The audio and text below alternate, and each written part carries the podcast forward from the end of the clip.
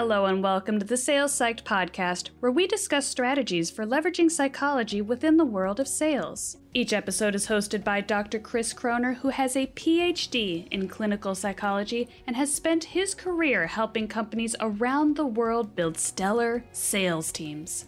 Let's get started.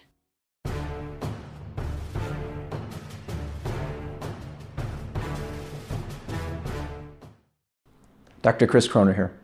A few sessions ago, I told you that there are two words that experience has always shown draws people's attention like no others in advertising and sales.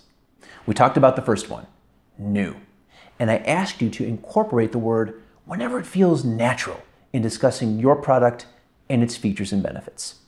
People love news, and we're wired to perk up when we're alerted that we're going to see or hear about something new.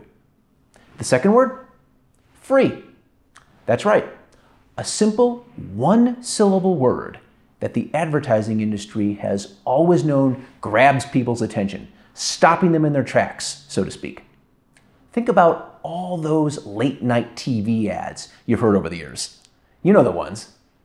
And if you purchase our Ginsu knives, you will receive this incredible knife sharpener free. And not only that, if you buy within five days, we will ship you this walnut wooden knife holder free.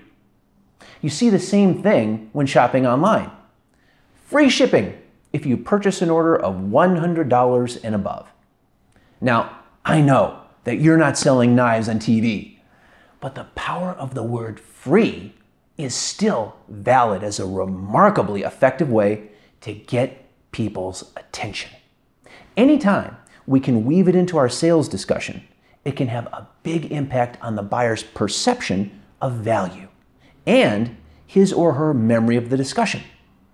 Obviously, your product or service itself is not free, but there may be bits of the value proposition where you can slip the word in. For example, let's say you're selling a mortgage service. You could say something like this Our company also provides weekly updates of rate changes, so you can take advantage of fluctuations free.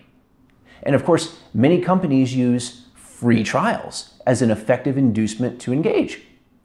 This week, take a look at your sales pitch and find a way to weave in the word free. Decades of experience and hundreds of millions of dollars in marketing research say the word free is a blockbuster. So why not put it to work for you? After all, it's free. See you next time.